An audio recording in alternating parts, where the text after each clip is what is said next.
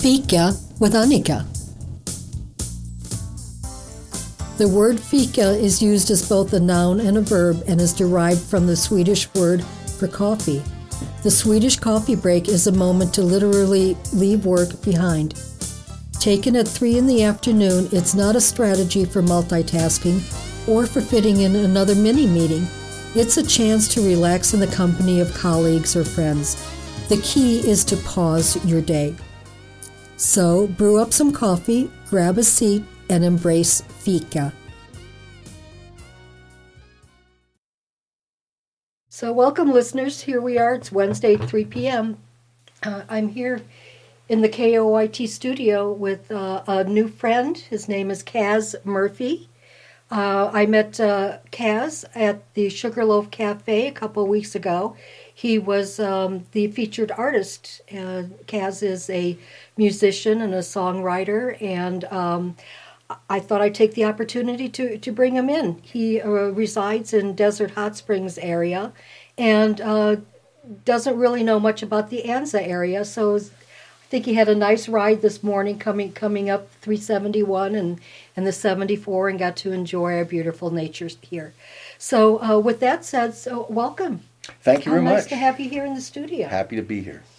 So I know absolutely nothing about you other than that I really enjoyed your set when I was having lunch that day. Oh, thank you. Yeah, uh, uh, you're kind of like a Johnny Cash con- country.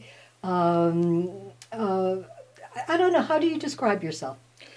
Well, I mean, it's singer songwriter music. Uh, I've been categorized in the Americana category, which is a mixture of uh, folk and country.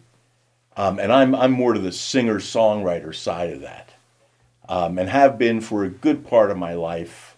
Uh, I've, I've uh, gone into other areas of music a few times. Um, but yeah, that's that's uh, kind of what I do. I really the, the lyrics are really important to me, the storytelling, and I try to just uh, you know make the strongest melodies I can. Right. so most of the set that I heard was your original songs, Correct. and uh, they were very enjoyable. Of course, now it's been like a month and a half, and I can't recall much of it. But uh, so hopefully you'll you'll you'll sing sing a bar or two, or whatever, for me, or maybe we'll hum along. But um, so so, what started you with music? I started music really young. My mother was an opera singer. My dad was a trumpet player. And they really encouraged me early to do music. I don't know why. I was a real ham when I was a kid. I would imitate people and sing songs, and I was always trying to get everybody to look at me. So I guess they were like, let him go. And so uh, when I was 10, my parents bought uh, my, myself and my oldest brother a set of drums to share. And uh, I was 10, he was 14 uh, we started fighting over who could play, you know, get the drums or whatever, because he had a band going already. So uh, they ended up buying me a little cheap used set of drums that I had in my room. And my parents were really tolerant. They would just let me go up in our room with no soundproof and just beat those drums anytime I wanted to. Um, when I was about 12 or 13, I started getting into folk music and people like Doc Watson and Mississippi John Hurt, Pete Seeger, uh, Phil Ochs, a lot of people like that, and of course like Dylan and all the the bigger people too. Um, so I traded in my drums and I got a guitar and a banjo in the same day, and I started playing those at the same time. Um, and shortly after that, I started writing songs. So by the t- and, and all through high school, I played at uh, they used to they used to call them coffee houses in in high schools. I would play like at Knights of Columbus's and um, coffee houses, some real coffee houses, and the high school coffee houses, were, which were like in the high school gyms. It was just a thing of the. This is uh, when is this? This is probably uh, early '70s or late late '60s, early '70s. Um, so I was performing my own songs all the time, and I was starting to see like, oh, people like that, and oh, this this one's no good or whatever. So I started to try to figure it out then. Um, and then I, I ended up, uh, this was in South Jersey, that's where I'm from. And I, I ended up meeting and like befriending Dave Van Ronk. I don't know if you know, he is a folk singer from the East Coast. He's, he was pretty big. Um, and uh, then I moved out of New Jersey with my girlfriend and my best friend. We went to Canada and we bought an old log cabin schoolhouse from these farmers. We were just going we were just going up to see what was going on. We bought this 4 acres and a log cabin schoolhouse, no electricity, no heat. So my girlfriend and I lived through two winters with no electricity and heat. We had to go down to the river, cut holes in the ice about 15 or 20 inches deep, haul our water out in buckets, put it in, in plastic cans, and uh, bring it back to the house. And Wow, I, I had a chain. True love. Oh. To go through that kind of stuff. Well, it was. I mean, it was really camping. You know, you think go camping, but this was like serious.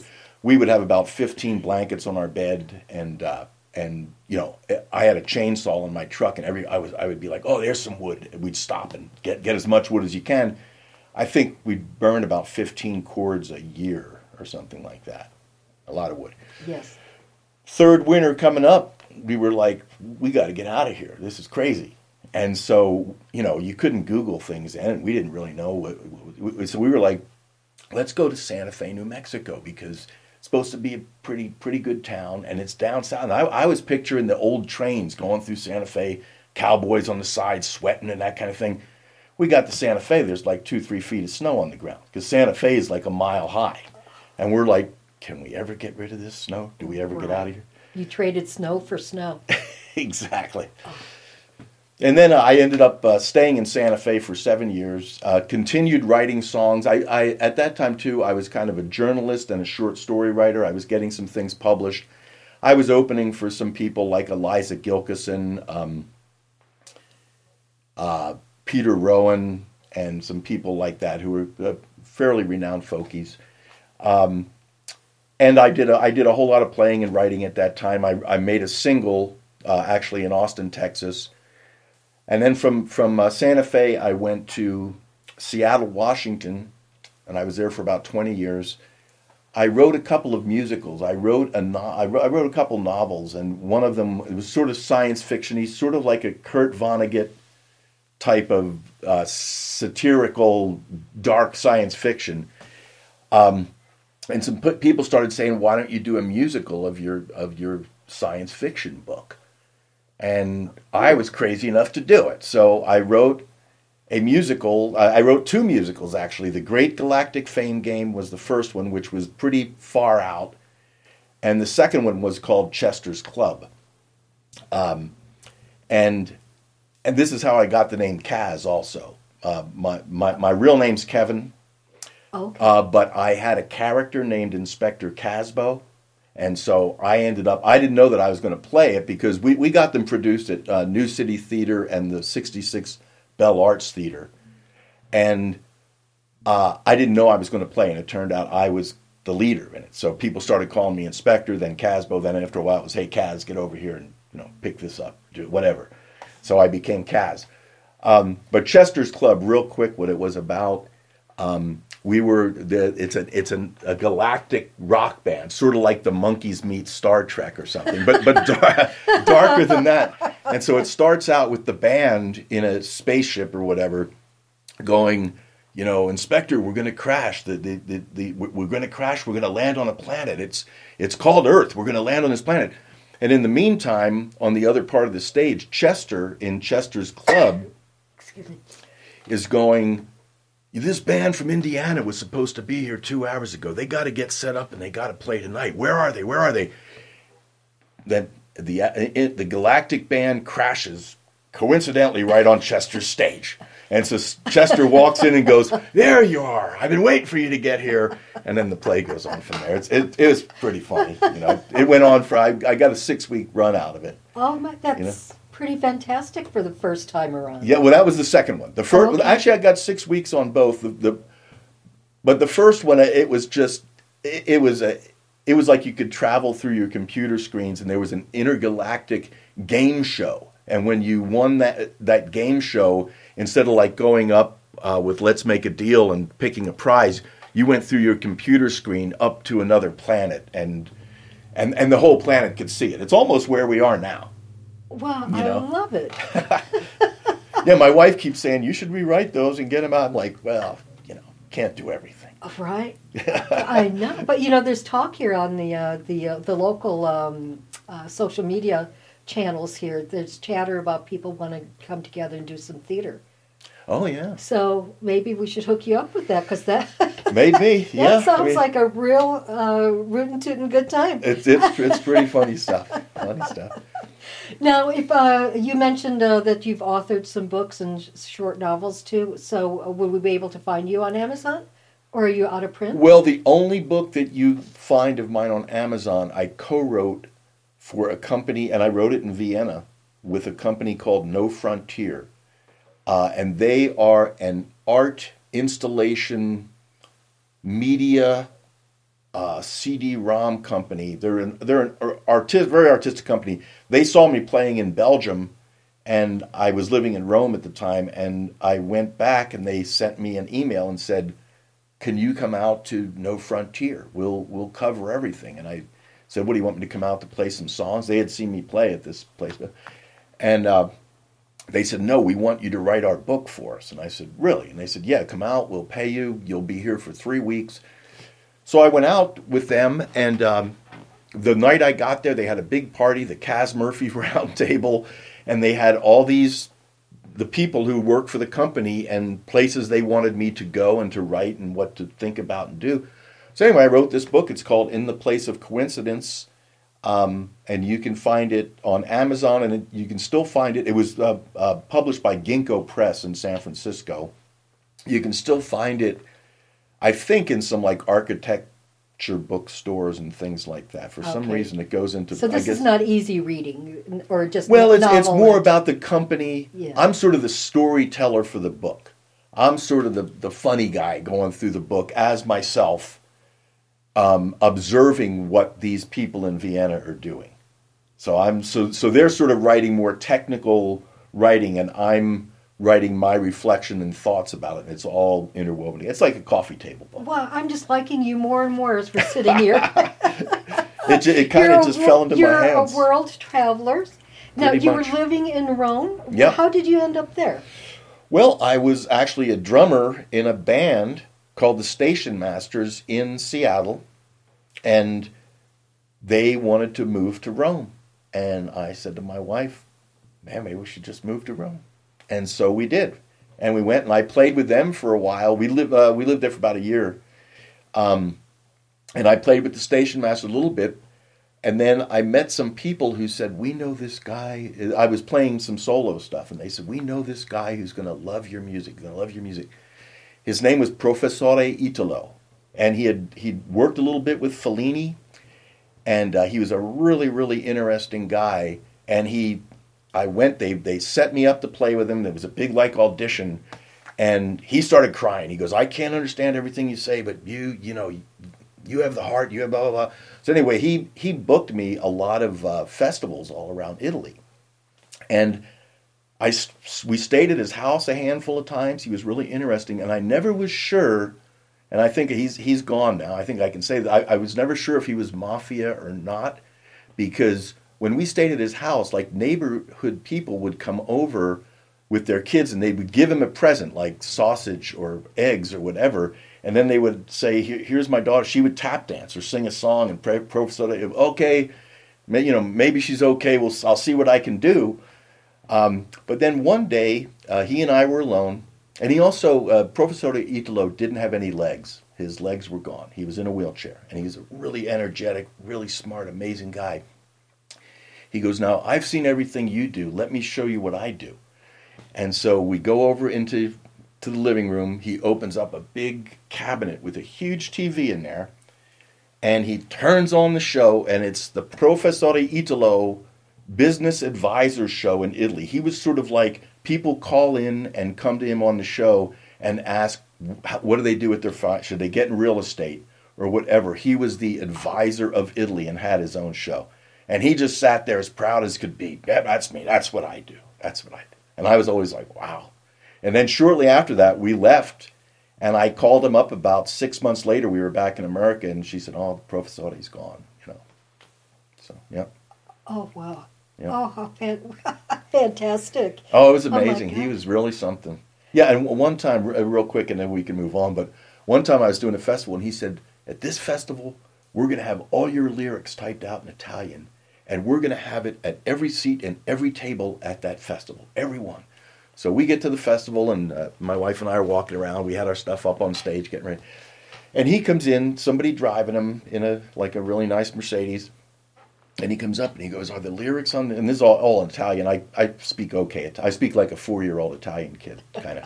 okay. But uh, he said, "Are the lyrics on the table?" And I said, "You know, I don't think they are." And he went ballistic, and within about fifteen or twenty minutes, guys were running around with stacks of lyrics, putting them on all the tables and handing them out to everybody.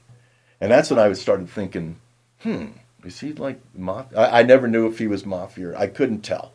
He acted like it. He acted like a godfather. Well, I never had to but kiss the ring though. No, no. but he was. I mean, he was really kind. He was really kind to us. Right. Thank well, God. Well, he's just a confident guy. You know, sometimes confidence do that. He's, you know, some people are leaders and followers. You know, and yeah, so, yeah. So, and if he was like a an agent or a talent scout, also I think for the for the local kids coming and tap exactly. dancing. So yeah, yeah. So he that was his probably his power trip. Oh, yeah, yeah. very cool. Yeah. And then from Rome, you then went to Vienna. I uh, went to v- Vienna. That was just like a three week trip out of, oh, okay. of Rome. Went back to Rome. Uh, we were actually in a little town called Rocca Priora, which there's four, uh, 13 or 14 hill towns outside of Rome and we were in the highest one, Rocca Priora, it, it was called, near Frascati, which uh, has only white wine. And Frascati, every Saturday, the streets all open up and people from all over Rome and that part of Italy come there, and there's street performers, and it, it's it's a really great area. I mean, amazing. But after that, we went back to Seattle. I and in the meantime, I'd made a couple of Americana. I'm using quotes with my fingers because mm-hmm. that quotes. term is now you know, uh, it means a lot of different things. But um, I'd already made a couple of albums, and my first album, One Happy Camper, actually did really well. Um, so I came back, recorded some in Seattle, and uh, shortly after that, we moved to LA, my wife and I, to Echo Park in LA. And I finished the album, put it out, and then I started performing a lot in LA, um, doing the kind of music I do now. And I also I had a band in Seattle before going to Italy for a few years called Mad Mad Nomad, and um, we were sort of a new wave folk band. My wife uh, played keyboards and violin, and our lead guitarist played electric guitar and mandolin. He'd have the mandolin on his back, and so we would be a little more electric, kind of a new wavy, like almost like the Talking Heads, maybe a little bit or something like that. And then we would break it down and we'd have mandolin and violin and st- still in the same song. So we sort of mixed it up that way. So it was a pretty cool band. Wow. And we were on Green Monkey Records up there. So. So how much do you think your parents influenced you in terms of the music? If, between an opera singer and trumpet player, and you're doing Americana. Well, they they really pushed me from the word go. They were like, "You're just a natural," especially in high school when I was writing all the songs, because a handful of those songs were actually pretty good, and they were like, you know, you're just made for this, so you just need to do that. So my whole life, they were just, you know, when I would say I'm I'm doing this now, I'm touring here, or doing whatever, just like great. They just always uh, enforced it, and thought all it was right. great. Yeah. Um, so have you ever been like to Austin or Memphis or gone that route? Yeah, oh yeah. I've actually toured around Texas a handful of times, at, at least, but a dozen times maybe. And and I've played a lot in Austin. I have a lot of friends and musical colleagues there. Um, I recorded my last album, which you heard a fair amount of at the Sugarloaf, called "Ride Out the Storm." Recorded that in Austin, uh, right outside of Austin, in Dripping Springs, Texas, uh, in a recording studio called the Zone. And uh, the producer uh, his name's Scrappy Judd Newcomb, and uh, I actually found him before I made the record because I'd been on hiatus for about five or six years. The recession and some things uh, changed my life a little bit, so I had to do it. Do what I had to do. Um, so when I was ready to make the record, I started looking around on the charts, and I saw Scrappy Judd Newcomb was producing some people that I liked. So I contacted him, and it turns out one of my best friends and a person who's been playing guitar with me for 30 years, Johnny Noter Thomas, I said, man, I, I think I've heard Johnny talk about a Scrappy here and there. And so I called Johnny. I said, you know Scrappy Judd Newcomb? He goes, yeah, I had lunch with him yesterday. I said, I said, okay, well, I want to send him my, you know, stuff, see if he wants to, to produce the record. And uh, so I, he goes, well, you know, Scrappy only works with stuff he likes, but let's give it to him. And Scrappy got right back to me and said, hey, man, I like this stuff. Let's work, blah, blah, blah. So went down and recorded the album there. Um, we spent four days recording and three days mixing it, and it was over. Um, and that the studio was great. They were great.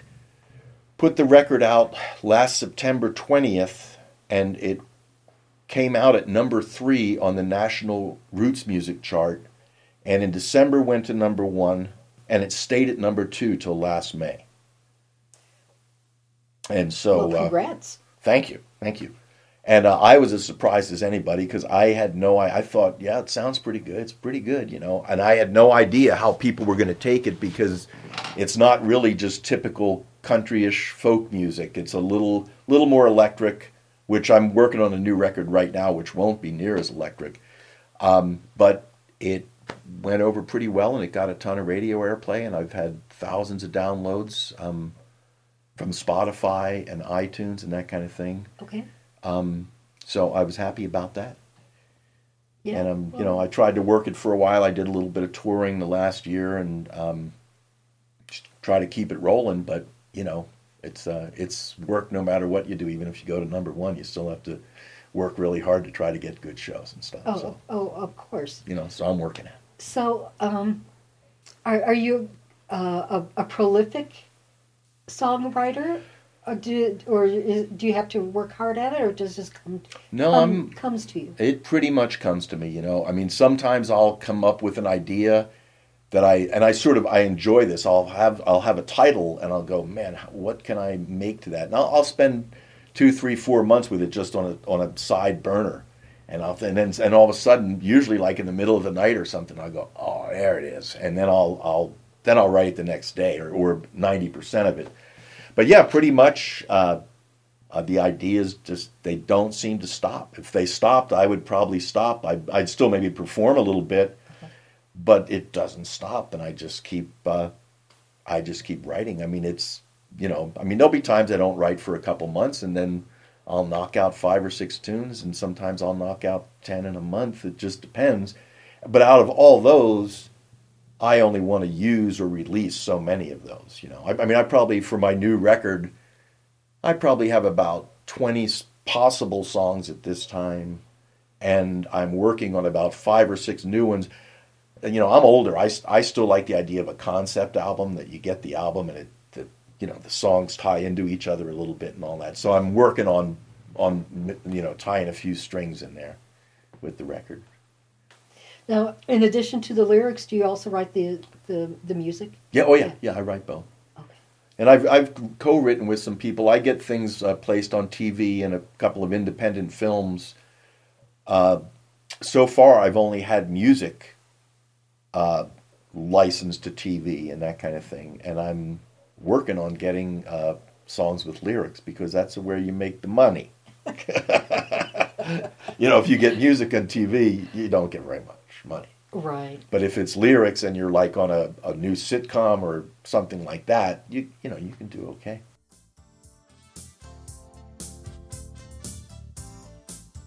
Fika with Annika.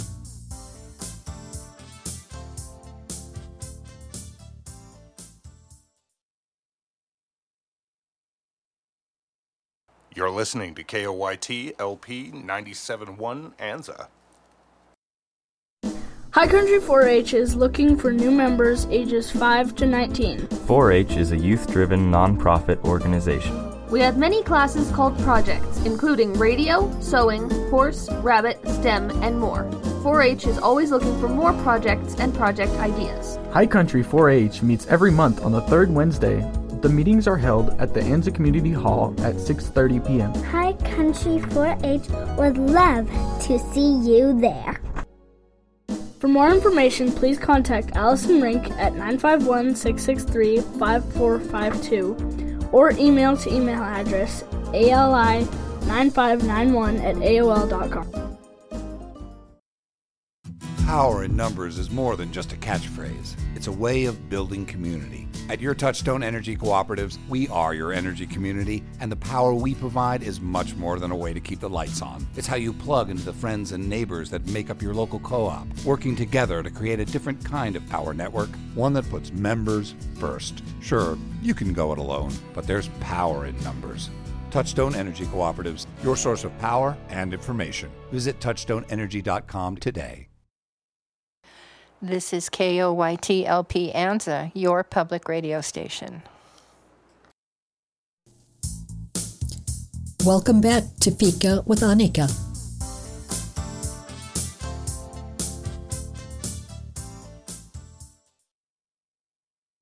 Are you still touring uh, the country or going overseas at all, or are you just uh, uh, la- laid back now and just enjoying, you know, the re- reaping what you've harvested Yeah, yeah. or sown or whatever the saying is? Yeah, well, you know, I'll, I'll do some more touring. I just finished uh, touring up and down the coast. I did some festivals in Arizona and that kind of thing. I'm not really touring the whole country. I would like to set something up the, from Texas to Nashville because I've done that a handful of times. Um, but I'm just sort of regrouping, getting ready to record, playing some locally. I play in LA. Um, and yeah, we'll just see. Uh, I mean, at this point, I'm pretty much booking my own tours and and like that. I had there are were times I've had managers and been on small labels, and that helps. You, you must have looked in it, into my, my head because I was just wondering if you uh, manage yourself or if you had a, a handler, if you had a manager. Yeah, no, no. I, at this time, I'm pretty much doing it myself, um, and I'm I'm uh, I'm looking for some new publishers for my record. Can you hear me out there, folks? Not- um, and and and you know, I'm I give my stuff to music supervisors and people involved with TV and film to try to get stuff. You know, there's places you can go and find out what they're looking for, and I'll go, oh, this song is kind of like that or whatever, and I'll you know play stuff. Um, but so yeah, I'm just doing that and, and working it the best I can, and I, I figure at this point, the best thing I can do is try to make the best record with the best songs I can possibly make. And that's the only thing that's really going to give me a chance to to maybe get a manager or get you know get get something on that level going. I don't really expect it. I hope for the best. I say a prayer before bed and but uh, you're so laid back, and, and even though you said you know you're gregarious and not you don't want to be seen and things like that, um, I don't see you as being uh, you know trying to you know f- find your career now and and you know really hit the big time. Yeah. I think you just you know doing what you're doing. You seem so content with yourself right now. Yeah i mean I, like i say I'm, I, if, if i could get a, a country star to to record one of my songs or something like that that would be really cool Well, Um, go on The Voice or Songwriters, whatever these programs are on TV now. Yeah, yeah. Well, the yeah. songwriters go and they they have Right. to have. I, Well, do it. Well, I could. I could. I Here, I'll be your manager. There you- we go. Now we're getting somewhere. That's why I'm here today, folks. Oh, right. get the word out because I mean, I, the little bit that I heard from you, I really enjoyed it, and that's why I I stoked to get you in here. Um, uh, I guess I recognize talent when I see it. There you go. Um, where'd Okay. All right, so we're back on. All right. Um, yeah, and so I'm ba- basically uh, staying local for the time being, working on the new record, and uh, we'll see how that goes. I haven't decided who I want to record it with yet. There's some good uh, studios in Joshua Tree. Uh, I know some of those people, so I might do it there. I don't know if I'll go to Texas again. I was glad I went for the last one. Um, but yeah, that's about it. You can find me in uh, local places in Palm Springs and around uh, Joshua Tree, L.A. I'll be going to Ventura probably in November. Ventura and Santa Barbara, so and San Okay. Diego. So so I'm I'm local. I'm All Southern right. California Okay, right good. now. And are you planning on coming back to the Su- Sugarloaf or Idyllwild? Uh, any of the eateries there? I would like to go to Idyllwild. I actually just wrote a couple. I wrote the brew pub there and maybe some other place in Idyllwild. Uh, I'll probably go back to the Sugarloaf as well. Um, maybe not till next year. I played there again about a month ago. Oh, okay. Yep. Well, sorry I missed it, but Oh, that's I right. would have come to see you. That's all right. okay. Um, if you had to be anywhere in the world, where would you like to be? You're you're somewhat of a world traveler. You've been Yeah. somewhat, you know, Vienna and Rome. And is there any place that you've like like to go and that hasn't heard your music and that needs to hear you, or a musical, or read a book of yours, or uh, you know, it's Uh, a big world out there. Yeah, it is. Well, you know, I've never been to South America, and I would like to go to Brazil or some places like that. Um, and I and and maybe this is from living in the. De- I lived in Encinitas for for about uh, six or seven years, four blocks from the beach, and I've been in the desert the last uh, almost two and a half years. Um, but I wouldn't mind like having a place that was right on the water where you open up your door and you're on the beach and the ocean's right there. Oh yeah. You know, Yeah. um, I love that. I, you know, and you, you know, I've only had that on vacation. You know, it'd be great to to have a place something like that. Right. Well, the California coast is pretty. It's Oh, not that far away, too. No, no, no. At least you can go visit. Oh yeah. Oh, I do. We do all the time, for sure. Yeah. For sure. But yeah, I don't have any real particular place. Um, like I said, I would love to tour through the South, um, and that would be a big part of that would be for myself. I got some radio air, a lot of radio airplay in in Florida, like northern Florida. I have no idea why, uh, and some of the southern states. But um, I would just love to go through the South on like a three week tour. It wouldn't even have to be music all the time. You know, having eight, eight shows over three weeks or a month and just go through the South and see it because I've been there a couple times. It's been about 20 years, but I'm just fascinated with the place. I would just love to get down and go deep into the heart of Mississippi and Louisiana and stuff like that. Yeah. know. So I'm, I'm working on that. Uh, we're lucky here in this community that we have Barry Shankman, who uh, used to own Stax Records. Oh, wow. Yeah, so um, I get to air on on uh, my Fika episodes some of his interviews of some of the greats of the music of the Memphis Oh, that's scene. cool. And Love that so, stuff. Yeah, so there's you know we we got people up here too that are That's pretty neat. so pretty cool, very cool people. Yeah, I've interviewed Barry a couple of times. So if you want to go listen to the podcast, um, I will. I'll check that yeah, out. I'll from the that out. website. Yeah, How long has he been up here? uh, he's been here uh, many years. Oh, you know, okay. and he was in L.A. in the film industry for a while. Okay. And um, yeah, he's just Wow. a, a really cool guy. That's so, awesome. Yeah. so uh, yeah, go to the uh, podcast link on the web on the KOYT website. Okay. I'll I'll mention it at the end again. Um, yeah, for a little town, it's uh, seems we we seem to attract some interesting people. That's great. Yeah, I saw the population seven thousand something. Uh, yeah, pretty it, nice. it depends on the, the census taker, I guess. Some people say ten thousand, some say five. So Okay. it's it's whatever. They just kinda you know, we're, rounded it we're up. just all spread out, and some people don't answer the door when the census taker comes in. So, right. Right. so, so we're not really sure about that. So. Yeah. Uh, Funny. Uh, so I'm a little intrigued about your, your time in, in Rome. Yep. Um, I, I'm a bit of a foodie. Really enjoy enjoy eating and cooking. Uh, are you a foodie? Do you are you a cook? I'm a bit of a cook, um, but I am a foodie. So tell me then, it being in Rome, in Italy, what was your favorite meal? What's the one outstanding meal that you had? Man, that's a great question. Um, I mean, there's so many different kinds of. Uh, well, probably my favorite is aglio olio spaghetti, yeah, garlic and oil, and they put some red peppers in it. But when you have that just right, when the, the spaghetti is al dente, and they have that just right, oh, so good. Oh, I mean, there's nothing nothing else on it. You know, you don't put cheese or anything. Just the oil, garlic, some red pepper, so it's a little spicy. I it's want all some right about now. The, the flour in the pasta. Oh. Some, however that's put together. Oh yeah, that we can't really replicate here. That you have to get um, imported. For sure, for sure. for sure.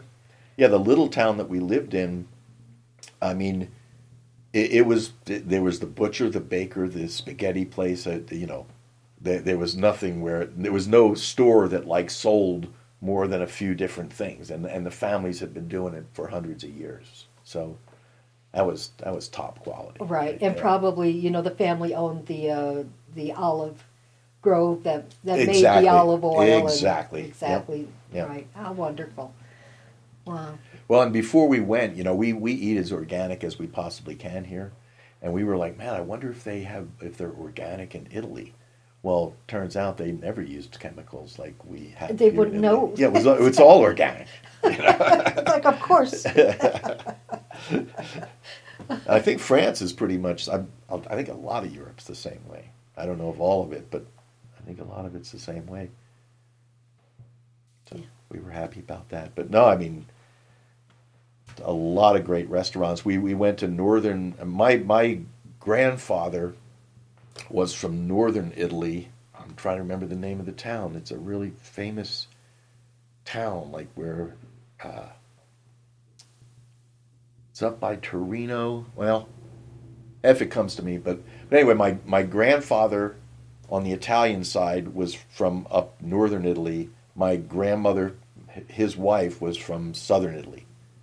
And so I'm about half Italian and about half Irish. My dad's Irish. But, uh, Okay. but my mother had red hair and green eyes, and she's 100% Italian. So I don't know if the Ah. Scotch were coming down south or what was going on there, but you know, it's kind of interesting. In, absolutely. yeah. Yeah, my uh, son uh, traveled through Italy, and he said the best food he had was in Sicily. So not so much in Rome. He said it was okay, but the Sicilian really knew how, how to cook. Well, I, I I can agree with that. We were only in Sicily about ten days, but yeah, can't complain about it. It was uh, food was amazing. It's an amazing area too. That's really old Italy down Uh, there. it is. So let me take you back to to the beginning of the interview and Yeah. your galactic influences. I, you know, your your two musicals. Obviously, were you influenced by Star Trek or Spielberg, or was it just you coming up with this? You know? Well, it was more novelists, and and I've I've always been that way. Like I've never, even though I went to the music side of things, I've always been like a groupie for novelists. I've never been a groupie for like Mick Jagger or or I mean I mean I mean I don't get me wrong. I respect other songwriters and I admire them and all that, but people that really I just go, wow, how do they do that? You know, it just blows me away. An amazing author and novelist. So I read a lot of. I mean, I really loved Kurt Vonnegut a lot, and uh, uh, uh, Ray Bradbury and and authors like that that weren't like the real technical. I didn't really like the t- real technical science fiction where it's all numbers and robots or anything oh. like that. Like both of those authors, it was kind of real life, but they they made these far out things happen. And so I so I was really inspired by those guys. And since I had a I was writing songs left and right, I thought, oh, and I and I had this novel I was working on. I it was like uh, try to put them both together, and actually, friends talked me into it. I I'd thought of it, but they were like, "Man, you should do that because it'll be so cool. We can know uh, whatever." And so I was like, "All right, you know, I'll do it." And I you know I wrote it and rewrote it a few times. It was a fair amount of work, and of course, producing uh, it it was it was produced, but you know I had to get the players, I, and I had to get the hardest part was I had to get musicians who were willing to wear a costume and act a little bit. They're like, "Oh man, you know how to do that? Come on, you know, it's it's it's you know, you you come out of this this uh, cuckoo clock, and you'll be wearing a pair of wings." but they I'm not even going to ask. Okay. they I, they almost abandoned the first night of the first play of the Great Galactic Fame game. The band almost bailed on me. They came out in their uniforms looking like school kids. They're just like, what, you know, what is this? And that's exactly what I was doing. I was just laughing, and they were like, "We're not doing this." Where I go, you, what do you mean? There were people in the audience. We were we were 20 minutes away from the show going on. They were like, "We're out of here." Then finally they did it. And after I was like, "What do you think?" Well, that was it was kind of cool, you know. It was all right. then after about a week, they were like, "You know, this is pretty cool." So it, it worked, but it was it was like pulling teeth there for a little bit because you know a lot of musicians they don't want to they want to play music and be known for music, not wearing a, a clown costume. Have you written any poetry? I used to write a lot of poetry. Yeah, I mean, uh, I guess I've had a little bit of it published. The stuff I've had published, besides that one book I talked about, was really just like in art magazines, like in uh, uh, Santa Fe, couple in California, New York, things like that. See, I've had a little bit of poetry and short stories published, um, but yeah, I used to I used to write a lot of poetry, um, and I think there was a time where I wasn't really seeing the difference between writing poetry and writing lyrics. You know. I was actually going to go in that direction. Yeah, I mean, and and it is a it's a pretty big difference. I mean, it doesn't necessarily have to be a big difference, but I really see the difference now.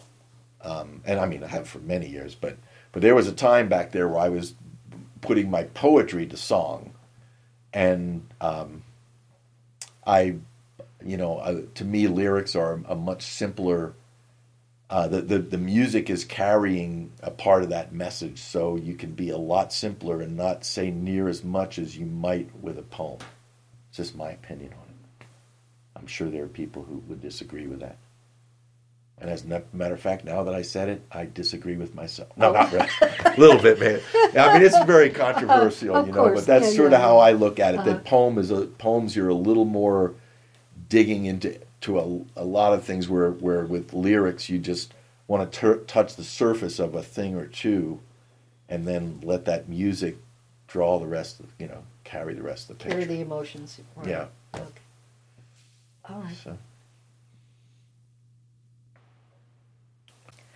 One of the things I wanted to ask you, Kaz, is um, what is it that gets you inspired when you're writing your either a, a poem or, or a, a song?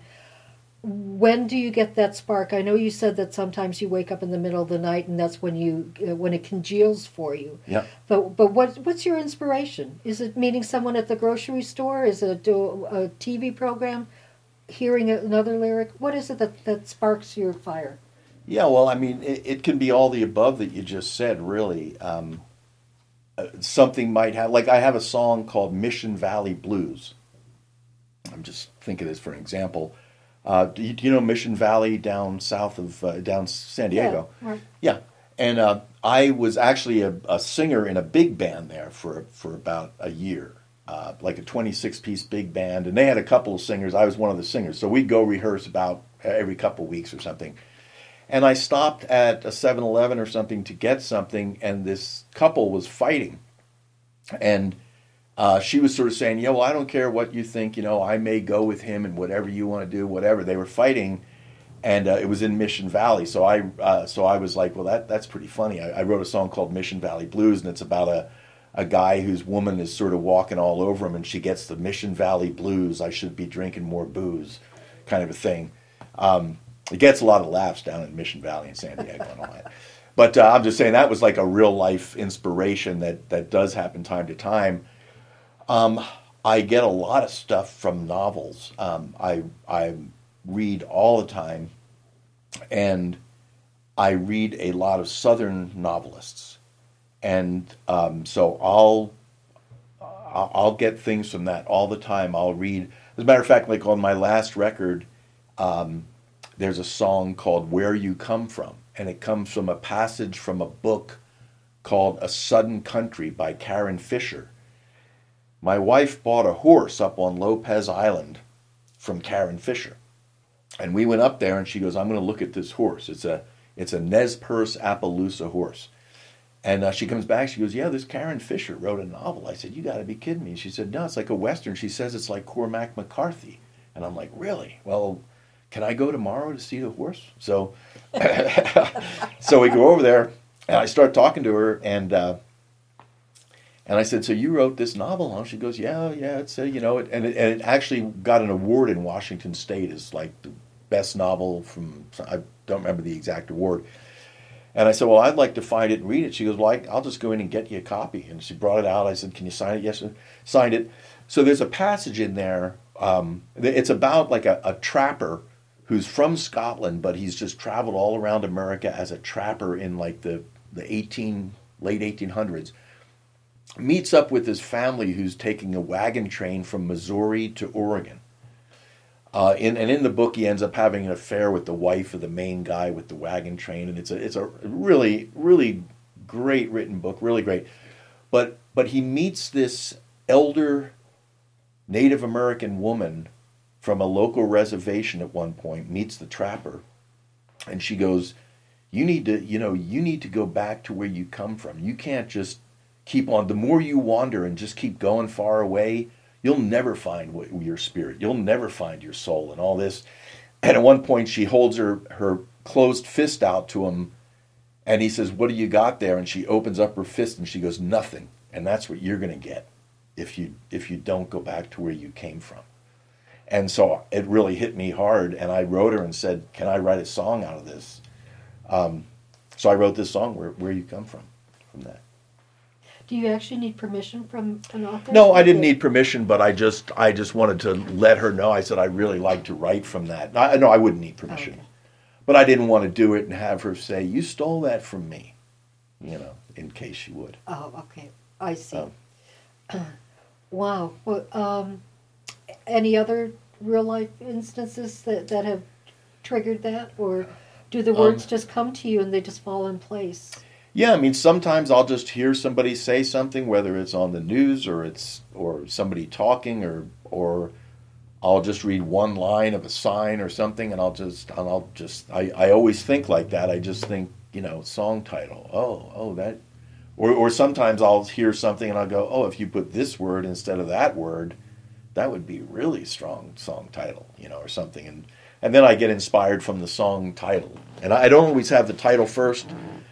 It's it goes back and forth. Sometimes I write lyrics and I don't have anything, and those lyrics are maybe sixty percent finished. They're not. It's just the idea and an idea for it, and then I'll maybe be writing some music or messing around on my guitar with something, and I'll go, man, that that one thing I was working on could fit with that. Then I'll try it, and if it works, it works. And then I, I'll sometimes it just fits together exactly, and I'll go, there it is, you know. Other times I'll start it and I then I may think, oh yeah, I have those other because I have stacks of, of potential lyrics. So I can just go back and go, that one thing I wrote might fit into the bridge of this song, you know, or whatever. Um, wow.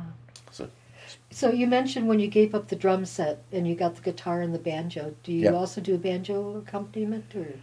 You know, I haven't been recently, um, but I have over the years. Yeah, I you know, and I'm I'm no I'm no virtuoso on on either instrument.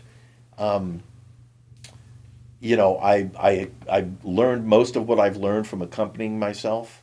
But I mean, I can play a nice, sad, uh, hillbilly kind of banjo. I'm not like a, a, a hot dogger, oh, okay. you know, or anything. But I can play like minery, you know, real nice minery stuff on the banjo. Um, any other instruments that you play, or do you do the piano no. or harmonica? Or? Yeah, I, I, do play harmonica too. Yeah, and I, I my favorite. I play harmonica. Oh, is that right? I love harmonica. Yeah, I accompany my you know myself on some of my songs with harmonica. Uh, but no, mainly mainly I guess guitar first, probably then harmonica, then banjo, and drums.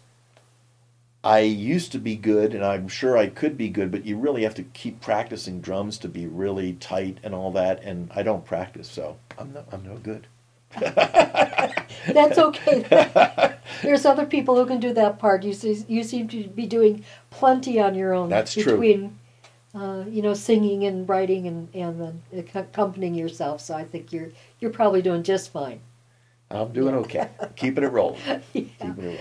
So, with that said, um, I think this is probably the end of the interview. Well, I've enjoyed it. So, if people want to find out more about you, where, do you have a website, a Facebook page? Yeah, they could go to my website, uh, www.kazmurphy.com. That's K A Z Murphy.com. Uh, yeah, I have a Facebook page, Kaz Murphy Music. You can find my music on Spotify uh, and uh, CD Baby. And all right, very good. Yep.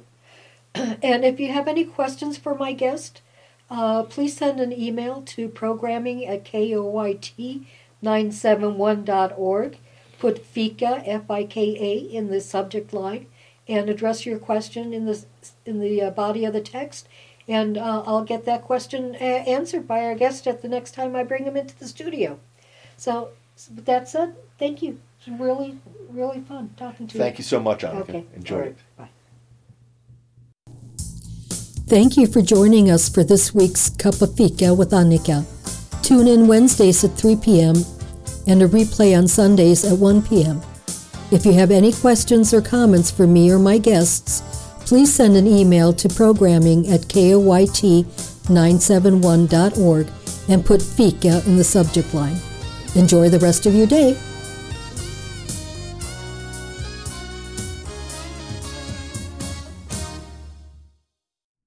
The following song is from today's Fika with Annika guest, Kaz Murphy. The song is called The Day I Found My Heart. Enjoy.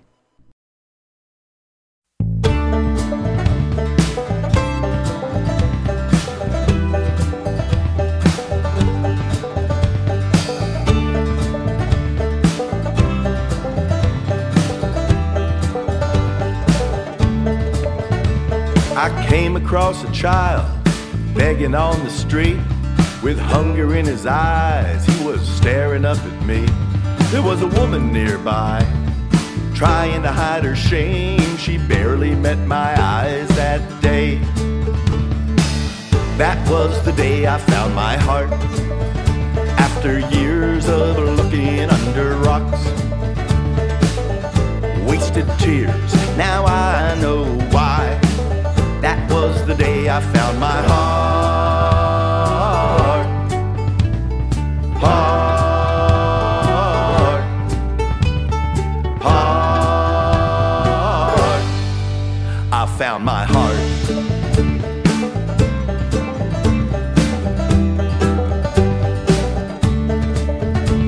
I went on home to ponder the change that had been made. I felt all the goodness, felt my heartless past fade. It took off like an automobile swerving round the bend, and I knew my days of wandering had come to an end. That was the day I found my heart. After years of looking under rocks, wasted tears. Now I know why. That was the day I found my heart.